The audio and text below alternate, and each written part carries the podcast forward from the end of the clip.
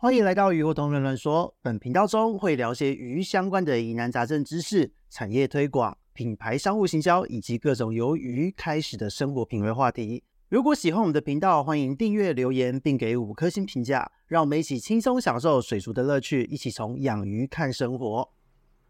Hello，大家好，这里是梧桐，我们又见面了。今天呢是礼拜二，明天礼拜三，很快就要来到立冬的时间了哦。那立冬这一天呢，就是应该要进补的时间。其实我相当的期待，因为立冬这一天呢，就是要吃很多的进补的食物嘛。我觉得其实像我们这种创业者哦，或是我们平常日子如果过得很乏味的话，每天都吃一样的东西，做一样的事情，其实还蛮无趣的。所以以我自己来讲呢，都会在趁一些节庆啊，或是在一些特殊的时候，就是有一些食物啊之类的，可以应景的吃一下，会觉得还蛮令人开心放松的。那我觉得以生活来讲，这样子也会过得比较乐趣和层次哦。那至于立冬的选择呢，可能就是有一些姜母鸭啊，或是羊肉炉啊，或是一些麻油鸡之类的哦。那当然呢，昨天在群组有掀起一些小小的混乱，不过呢也还蛮好笑的，所以我觉得这个自己留念一下就好哦。那再来呢，就是进入我们今天的主题，因为虽然我们这几天的时间说有东北季风要来了。但是呢，以二零二三年台湾的这一个立冬的时间前后来说，现在呢，因为刚好也就是一个生年嘛，相对温度是比较高的，所以这一段时间也许大家可能感受到有起风。但是体感温度却没有明显的降低，因此呢，在这一段时间，不论你买鱼或是做了一些什么养鱼的一些行为，也都是不要紧的哦。因为这一段时间虽然有刮起一点风，可是呢，目前在早上啊，各式各样的状况，以养殖场现场的朋友来讲，也都没有出现一些显著的变化。所以呢，今年暖冬看来是必然的。可是呢，这也代表着我们在操作方面，目前为止还不需要太过的操心。所以呢，这一段时间。特别是在我们十月份有这个高雄的水族博览会嘛，那以六年前呢，往年的数据这样子回推来看的话，通常呢都会是在这个展会后的两个月的时间内呢，会有大量的新手出现，所以呢，很多周边的一些小设备或是鱼只都会有一个很好的贩售。可是呢，因为小弟毕竟是在做推广和教育嘛，所以呢。在这一段时间，理所当然的就是也出现了大量的新手问题。那当然呢，养鱼这件事情超好玩嘛。那好玩的事情本来就是希望大家一起来，所以新手呢真的是越多越好。我们也感到非常的期待和开心，也很欢迎哦。可是呢，在这一段时间遇到的问题，新手朋友们，我们大概也都可想而知嘛。因为你可能为了要养鱼，你上网做了一些功课，结果你发现爬文看起来非常混乱。那现在社群时代，媒体那么发达，很容易你就会找到各式各样的大大们、玩家们。那这时候你看了玩家们的操作，又更加的混乱。那打个比方，像我们今天要录的主题哦，就是关于检疫这一件事情好了。比方说，呃，检疫的过程到底要放过滤？然后呢，检疫的过程要怎么换水？那到底要用新水还是旧水？检疫的缸子要不要养水？要不要下药？下什么药之类的问题，都会是一个在这一段时间呢，呃，所有的卖家、所有的工作室、所有的水族馆从业人员，还有就是小弟我这边哦，都是一直有在遭遇到的一些问题。所以呢，在这样的一个状况之下呢，就也催生了这一集哦，这是我们检疫话题的第四集的一个集数。那在我们进入这个主题之前呢，我们必须要跟大家讲一些观念性的问题。就是呢，我们先打个譬喻哦。如果说你是有绘画经验的朋友，一定会知道我在说什么。那如果你不是有绘画的经验，你可能有别的，比方说像是从事各式各样技能类动作的经验的话，相信你一定会了解我在说什么。那我们今天呢，就以绘画来作为一个譬喻好了。如果说今天你是有绘画经验的朋友，比方说我们今天的主题是要画一个静物，画一个水彩画好了。那相信大家在绘画之前呢，都会知道你该怎么样去调色，你该怎么样去构图，让这个图画出来是美的。那这一些东西的基本逻辑哦，调色的方式，什么红色加绿色会变大变色，然后黄色加蓝色会变成绿色之类的，这种基本的调色观念、配色观念，还有就是基本的构图观念，比方说像是三角构图啊、消失点啊这些观念，这些逻辑到哪里都是一样的。但是呢，就算是同一个静物哦，同一个景，大家在同一个画室空间内，每一个人用上的技巧，还有每一个人自己的一个理解呈现的不同呢，那你的作品最后到底它会是艺术，还是一个涂鸦？会不会有理想的结果呢？其实就因每个人的状态而异了。而在养鱼的过程中呢，简易这件事其实也是这个样子。今天呢，我们可能会在网络上，或是在 YouTube、在抖音各式各样的平台，你会看到各种的操作方式，或是说你在跟玩家交流的时候，直接面对面交流的时候，听某个大大说、某个玩家说之类的。你都会看到各式各样的一个五花八门的操作方式，这都不要紧哦，因为呢，您所看到的这一个操作的方式，你所听到的这个操作方式呢，其实就是跟我们刚刚前面打的比喻哦，绘画部分这个呈现的技巧哦，个人的理解呈现，个人用上技法的这一个呈现风格是一样的，它一定会依照每一个操作者自己的目的不同，个人的理解不同，应用手法的不同呢，就是会有所不同。所以呢，当我们今天去单独去讨论说，哪一个操作方法是对的，哪个操作方法是错的这件事情，其实我们的立场呢，是不会也不能说这一件事到底是对还是错的。因为当我们在从事一个有技术性、有知识性的工作的时候，我们一定要先明白我们想要的结果是什么。以鱼类的简易驯化来说，我们所要的结果和目的呢，一定就会是鱼是不是有顺利的适应你的环境，有没有在最短的时间习惯饲主的所有操作，而且呢，鱼有没有任何的状况？如果有，有没有办法在最短的时间内把这个状况给排除掉？比方说疾病啊之类的，都可以在这一段简易驯化的过程中排除。而且呢，当你排除了之后，我们长远的目的来讲，还希望能够在你的长期饲养中，它不会忽然瘦背啊、变黑啊、忽然的暴毙，甚至呢，我们还期待它能够繁殖出下一代。这个才是我们饲养观赏鱼、我们养鱼驯化检疫希望达到的一个结果。那这个部分呢，其实我们再回到我们刚刚前面提到的，我们在做绘画的这个动作，我们所期待的结果，它是一样的。所有人在画图的时候，你都会希望自己的作品在最后，它会是一个艺术，而不是涂鸦。所以呢，当我们的目的很清晰的之后，你为了要达到这个目的，你就要去熟悉调色、构图之类的基本逻辑。然后呢，也要在这个绘画的过程中，你要有好的技巧，而且要有好的理解，你最后呢，才能尽可能的做出最理想的呈现，让它无限的贴近于艺术。因此呢，当我们套用到养鱼的简易和操作的时候，你把它想象成我们刚刚说的这个绘画的呈现，我们就可以想象一下哦。如果你希望让你的鱼买回来之后，经过我们所有的简易操作之后呢，你的鱼况、鱼的体质能够符合我们预期的结果，那么你就必须要熟悉每一个操作手法后面的基本逻辑，还还有就是要了解鱼它现在需要的是什么，它欠缺的是什么。这个部分呢，它就是跟绘画的调色逻辑、构图美感、光影的逻辑，它是一样的。这些东西是绝对不会因人而异，绝对它就是一个已经知道的不变的真理。那当我们已经熟悉了这些逻辑之后，好，那我们的操作过程就应该要去不断的观察鱼的状况嘛，而且呢，你要能够做出对应的一个操作，比方说它喘的时候、鳃泛红的时候、身体发白的时候。这个时候呢，你到底该做些什么？那你为了什么而做？或是当今天哦，它喘的时候，你换水、增加打气，做了这些对应的处理之后，如何去观察它有没有改善？所以呢，观察并做出一个对应的处理，在养鱼的过程中呢，这个就是如同我们前面提到过的绘画中技巧的一个应用，还有个人风格呈现的一个部分，它是一样的一个逻辑。那当我们理解到了这个逻辑之后，只要最后的结果有达到我们前面说的鱼呢，要在最短的时间内变得漂亮、健康、没有疾病，适应你的操作，你的长期饲养观察下来也能稳稳的活着，越养越漂亮，还能繁殖下一代。那么，如果在这个绘画的这个逻辑之中，我们就可以说你画出了一幅接近于艺术的作品，或根本就是艺术作品了。那我们在养鱼这边呢，也恭喜你交出一次漂亮的呈现，你把你的鱼顾得非常的好。所以这也是为什么。我们这一集呢，在一开始进入我们正式的主题之前，我会要强调这件事，千万不要被许多你所看到关于操作手法之类的影像啊、言论啊，或是聊天过程中交流啊之类的迷惑到，因为每一个人风格不同，操作的目的不同，同样是循化操作。一个一尺缸里面，你放一只鱼跟放一百条鱼，它的这一个操作的逻辑就会有一个根本上的不同。就像打篮球好了，我们讲运动方面，篮球的规则就这一些，但是呢，每一个人的技巧、熟练度、身体的体能状况、个人的球风判断的不同，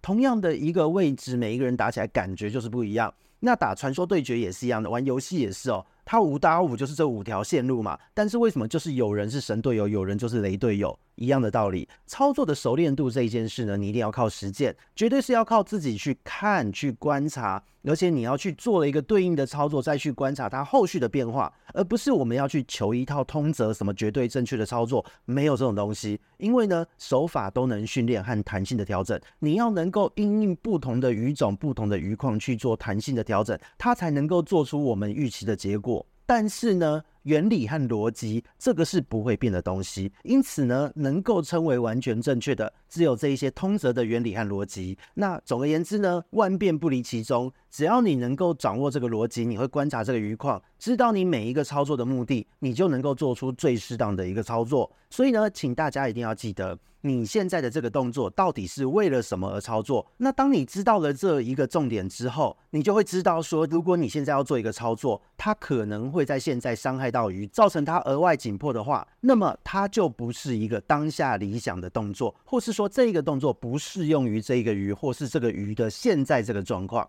所以呢，希望大家要谨记在心哦。那如果说大家想要学习知道完整的一个简易驯化操作的完整逻辑哦，那这边就自推一下，就是水族世界入门通这一堂课程，其中呢有整个章节都在详细的说逻辑，还有应对的动作，还有图解哦，有做简报给各位看。那还有就是各种观察的切入点都有做说明。那这个课程呢，它是一个小弟这边长时间贩售的原创课程，有兴趣的话，不妨可以在小弟的官网观看介绍，或是查看我们这一节的资讯栏有提供连接给各位哦。那另外就是呢，如果你想要先单独了解这个简易的操作，你可能想要省钱，没有关系，我们绝对是希望来买课程的人都是有这个需求的人再来买。如果说你今天只是要单独了解简易的操作，那么你可以在各大 Podcast 收听平台里面，你直接在鱼活通乱乱说的频道里面输入“简易”二字做搜寻。在目前为止呢，已经有录制了三集的相关话题，去说明原理，还有简易缸的设置、操作手法以及其他补充资讯等相关介绍。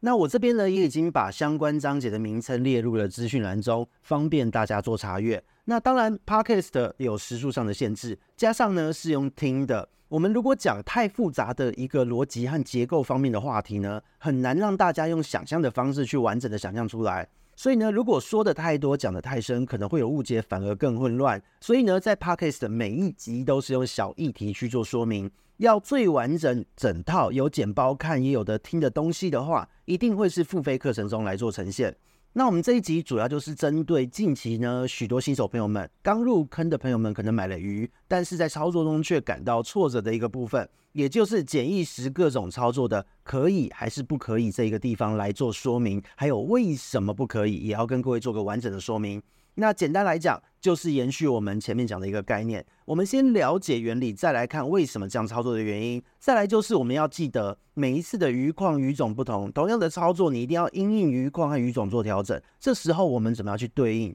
或是说我们在知道这个逻辑之后，如何在一开始的这一个操作，就做一个对的设置，去避免这一些问题的发生，降低一些危险问题出现的几率哦，都可以让你的简易过程呢，整件事情都变得更简单。所以呢，接下来我们就要进入主题，就是要和大家呈现的重点了。新手朋友们呢，你买鱼回家，你设置了简易的缸子，那接下来该怎么做呢？首先呢，最多人问的问题，第一名的问题就是，到底要不要有过滤，要不要养水？在我这边呢，凡是有来跟我咨询过的朋友，一定都会知道，我一律都会建议不要有过滤，不要养水，直接就是新水打气去做观察。很多人都会说，为什么呢？没有过滤的，鱼不是会死掉吗？其实呢，它的原理是这样的。因为呢，当你的鱼买回家之后，如果你今天不是亲自带回家，你是去邮购或是网络上购买怎么样的，可能经过了长程的运送或是一天的运送，它包装在这个袋子里面，你开箱拆袋的时候，它还在一个紧迫的状态，它还需要回神，再加上呢，它原本的水体环境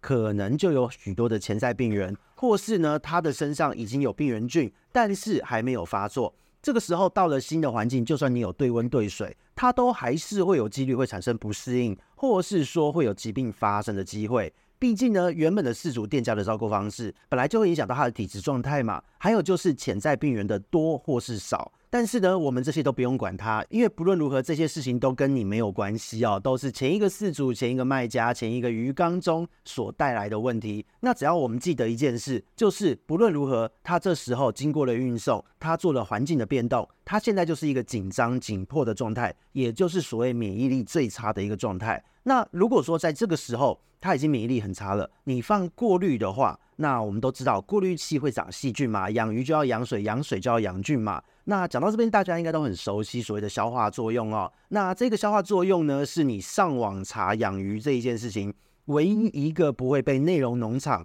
或是所有的地方乱传所讲错的东西，因为呢，它的逻辑已经非常的清晰了，就是鱼的排泄物啊、脱落的黏膜啊、这些蛋白质啊，它会经过一连串的作用，会变成氨，然后呢，这个氨会经过消化菌的作用变成亚硝酸，亚硝酸再变成硝酸，然后呢，氨和亚硝酸的毒性很强，所以我们让鱼缸里面要稳定的话，不可以有氨，也不可以有亚硝酸，这个已经是基本常识的程度，你只要要养鱼的人，你随便上网查都查得到的东西。那如果今天我们要达到这个目的，就是氨和亚硝酸归零的话，要消除掉这一些东西，我们就必须要靠消化菌的菌膜生成，而且消化菌要整体稳定的运作，才能变成硝酸。那这一段时间呢，大约需要一到两周不等的时间哦，随着你的水质、光照和污染量而定，会有一个时间上的微幅差异哦。那这个逻辑呢，大家都非常清晰。那我们现在听众朋友们一定都非常的聪明，我们都不要死记这个，我们就来简单的来把这个情境应用一下哦。在我们的这个消化菌呢正式稳定之前，你看水中又是氨又是亚硝酸的毒素一定很多吧？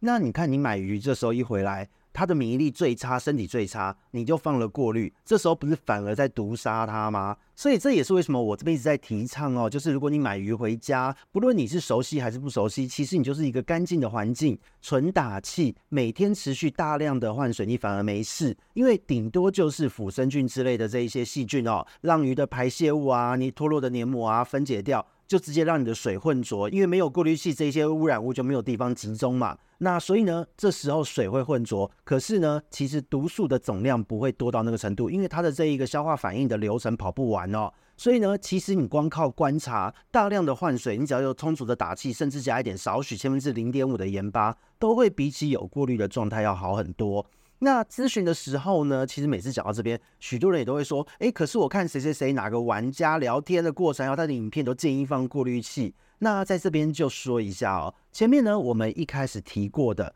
重点是什么？我们一定要知道呢，就是你现在这个操作是为什么而做。那许多呢会放过滤器的玩家哦，如果他一次是检疫很多只鱼的话，比方说他本身就是会进口鱼只做贩卖的一个店家、工作室、贸易商，他很有可能就是一尺缸、两尺缸就塞了二十只、五十只、一百只的鱼，它的这个密度非常的高。那大家就可以想想看哦，这些鱼进口还在紧迫的时候，它的身上黏膜又受损，身上可能还带有病原菌。那这一段时间呢，到了这一个水中，它大家开始回神了，大家开始紧张了，脱落的黏膜啊、排泄物全部都跑到水中。那这么小的水体，这么大量的污染物。这个时候，如果鱼还有排泄物的话，再排泄一些东西出来，这些污染源呢，都会造成小小的水体中呢产生大量的腐生菌，水呢会直接败掉之外，还会有缺氧的可能。所以这个时候呢，在检疫的过程中，店家放过滤的目的，其实不是真的要养什么消化菌。如果各位新手朋友们觉得说有过滤就是要养菌，这实在是 too young too simple 哦。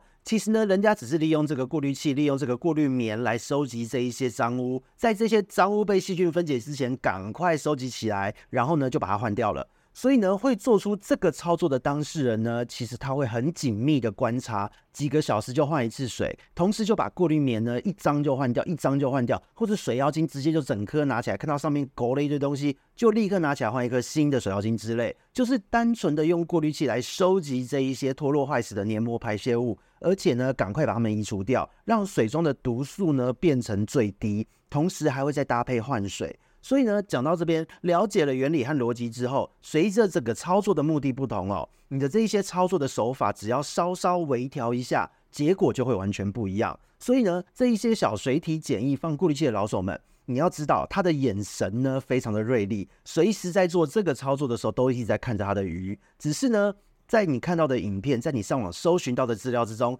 影片中绝对不会拍到他锐利的眼神，还有跟你讲多久会看顾一次，他只会拍了他们的缸子里面好多鱼，然后有一个过滤器，然后呢讲他们会放过滤器来做检疫，只会介绍到这个地方。所以呢，如果你不懂逻辑和原理，只想照着做，却不知道怎么观察，这个时候呢就是死局了哦，就一定会非常的危险。所以呢，如果说听众朋友们是一般饲主新手，那你通常不可能一次这么大量的密度在检疫。如果说你今天不会观察的话，你用裸缸打气时，每天换水，单纯的去看鱼的状况来调整你对应的一个操作，这个不仅不危险，反而是最好的一个鱼只观察的敏锐度的训练哦。那至于说怎么操作，其他的检疫集数和课程有说，欢迎大家可以有空去回听一下。那再来呢，就是第二个连贯的问题。很多人呢，当我讲到这边也都会问，就是说，那所以照你这样讲，我先养好水可以吗？如果说我用养好的缸子、养好的系统来做简易缸，不就好了吗？那我也只能说，会这样想也是一个 too young too simple 的状态哦，就是太单纯太天真了。因为呢，前面也提到过最基本的逻辑，我们今天的养鱼就是养水嘛，养水是养菌嘛，有过滤有养系统，目的就是要养好这些完整的消化系统，养好消化菌。让它可以处理鱼的各种污染物。那但是呢，大家要知道，消化菌它也是生物，消化菌要养好，要长好，也要有营养来源呐。那它的来源是什么？就是这些鱼脱落的黏膜嘛，排泄物啊，这一些都是它要利用的东西。那如果说你今天弄了一个简易的水体，你没有放鱼，但是单放了一颗过滤器，你可能养不出你想要的消化菌，反而呢会养出一堆杂菌和原虫。那这个时候，也许你已经养了一周、两周，就是这个你以为它稳定了。这个时候，一堆的杂菌和原虫在那边等着吃食物。那当你的鱼呢，这时候买进来放下去，在鱼最虚弱、最紧迫、免疫力最差的时候，会直接被当作食物干掉。这时呢，生病的几率会大增。这个部分就是很简单的逻辑了。而且呢，再补充给各位，千万不要忘记，就是。鱼缸的环境中呢，有一些小生物是所谓的刺激性的病原，它们很多都是环境中常在的东西，甚至是鱼的身体里本来就有这些东西的存在。比方说，鱼的肠道里面一定会有一些六边毛虫啊，一定会有一些产气单胞菌等等的，它们呢平常会帮忙你的鱼消化食物，可是呢。鱼况很差的时候，紧迫过头的时候，或是说食物状态太糟的时候，这个时候鱼体一紧迫，状态一糟，这一些小生物的数量变多了，就可能会让你的鱼生病。那环境中呢，也是这一些生物也都会存在着。那你可能会说，诶，我的鱼缸很简单，只有过滤器。那拍谁好，又是一个逻辑问题。环境里面呢，最基本的逻辑是什么？你当你今天有好的微生物的时候，坏的微生物一定也会同时存在。所以呢，当你的总菌量多，总微生物的量多的时候，也意味着拍米亚同时也很多，所以呢，这个时候你的四季性病原菌的量会多还是少呢？绝对就是多嘛。那所以呢，大家不妨思考一下。如果说今天你的环境呢，一个是有过滤的环境，然后你还养好了系统，还有就是完全裸缸，全新的水下去，这两个环境比一比，你鱼直接下去出事的几率，如果你同样都是会观察的状态之下，你看一看谁会比较容易出事？这个部分大家应该光是用口头上讲，或是听我讲，都可以想象得出来了吧？另外呢，就是也必须要提一下。当你的简易缸呢，如果你已经培养好消化系统，甚至你有放了一大堆滤材，还有一些人会放水草之类的，呃，当你已经做到这程度的时候，它已经等于是另外一个主缸了哦。你不可以说它是简易缸，因为呢，其实简易的过程有一个很重要的动作就是观察嘛。那观察除了是观察它适应了没之外，你还要看它是否有什么问题，特别是生病的部分。那如果有生病的状况发生，你就可以趁这一段时间解决掉疾病的问题，以免这一些鱼把传染病带进去你的主缸之中。这是我们检疫的一个目的。那假设说你买进来的鱼它没有生病，很好，但是万一有生病呢？那这个时候我们就要使用药物了嘛。那可是呢，依照你使用的药物种类不同，过滤器上面的细菌、微生物之类的，其实都会造成你的药物无谓的一个耗损。而且呢，不论是直接还是间接哦，杀死了过滤器上的生物，就比方说染剂类的药物啊、孔雀绿之类的亚甲蓝之类的，它直接杀死过滤器上面的一些细菌、菌膜之类的都会受损。那如果是甲硝唑，就是所谓的戴宁哦这一类原虫类的药物。它杀死了原虫，结果瞬间污染量大增，特别是你系统越完整，原虫越多，都会造成你的药物要加倍使用还不见得有效，最后就反而会氨氮中毒啊、溶萁之类的，大幅增加了检疫难度。所以才会说，如果说你今天呢弄了系统，还说这是检疫缸，除了我们刚刚说的这个状况之外，还会有其他好几个问题会发生。就是呢，你的鱼放进来，结果生病了。好，那你如何判断现在的鱼生病是你缸子里面的刺激性病原导致的，还是外面带进来的？因为鱼很虚弱嘛，让它在虚弱的时候暴露在大量微生物、大量病原菌的环境之中，这个操作呢，你就已经不符合逻辑了。再来就是生病之后，鱼生病之后，你怎么样去下药？因为呢，有一些滤材素材根本不能碰到药物，它会吸附住药物，一来会让你的药物的这个有效剂量降低。你以为你下了足够的剂量，结果都被吸掉了，实际上它的疗效是折损的。那再来就是这些滤材，如果它乖乖抓住药物就算了，如果你持续使用，它还会像茶包一样，会把这一些毒素缓慢的溶解出到水里面。那持续累积下来，反而你的这个水呢，会变成具有强烈刺激性的一个水体。下什么鱼呢？就发现它脱膜啊、体表充血之类的，慢慢就死亡了。那这样的缸体呢，其实在咨询的案例中也都不罕见哦。所以碰到这样的缸子，我都会说这个叫做往生缸，不叫做简易缸哦。那目前呢，就是来咨询的新手朋友中哦，绝大部分有放过滤器的朋友，都因为自己不会观察，结果几乎都是中毒收场。那如果说是有设置系统的朋友，没生病的还好哦。那毕竟如果运气很好，你买进来的鱼况很好，又不紧迫。那这时候进入完整系统的缸中，只要水质差异没有太大，的确是可以有比较好的表现。可是呢，这种事情本身就是在赌，是一个赌博。而且呢，当你赌输的时候，你整缸也是得翻掉的。就比方说，你带了三代虫或是柱状病带进去的话，怎么办？你这时候呢，如果你要指望它还能检疫下一批鱼，那我跟你讲，这难度真的太高了，因为这些都是很难在环境中彻底清除的一些病原。也因为这样子，我才会说你用裸缸来检疫还比较轻松，而且呢，你的用药也会更加的安全，因为你要考虑的变因相对是少很多的，环境是最单纯的状态下去做操作。所以呢，讲到这边，当我们的核心逻辑稍微理解之后，相信大家其他的问题应该也能迎刃而解哦。就比方说，哎，那个到底要用主缸水还是新水来检疫？那当然是新水嘛，因为主缸水也有可能有主缸的刺激性病原带入啊。那再来就是要怎么样换水？那这边呢，当然就是在鱼能适应的前提，尽可能的大量换水。因为呢，我们的目的是要把水中的毒素稀释掉，所以呢，不是说你标准的换三分之一换个一半就好，而是呢，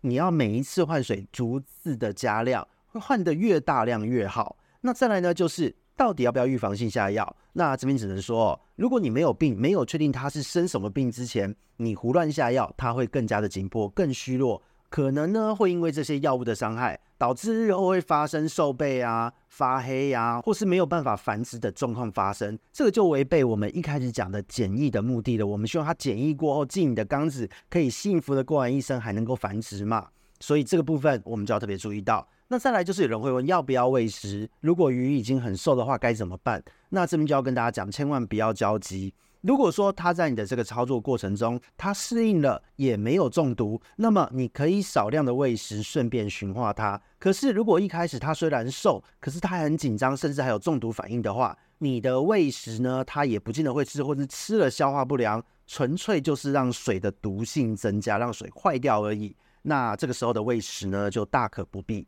一定要让它在最短的时间内适应好。然后呢，你这时候才会少量的喂食，开始帮它调理体质。如果连毒都没有排泄完，连环境都没适应，你就想要让它去补身体，那实在是太急躁了。我们不需要这个样子。所以呢，诸如此类常见的一个新手卡关问题，今天从逻辑面帮大家释疑一下。再次强调，请各位务必要记得，所有你所看到、所搜寻到的操作影片等等的，都是人家最后的一个手法和技巧。你一定要知道每一个动作后面的逻辑和原理，因为呢，这一些逻辑和原理是不会改变的，是符合生物需求的。但是呢，最后的操作手法随时可以弹性的调整，所以请大家去理解逻辑和原因，而不是一昧的去模仿操作，这个绝对会让你撞墙死于，平白让自己受挫折哦。那如果说想要了解更多的简易小知识，请在各大 Podcast 平台鱼活通乱乱说的频道中搜寻“简易”二字。如果你想要付费完整学习，请 Google 水族世界入门通，或是查看我们这一集的资讯栏连接，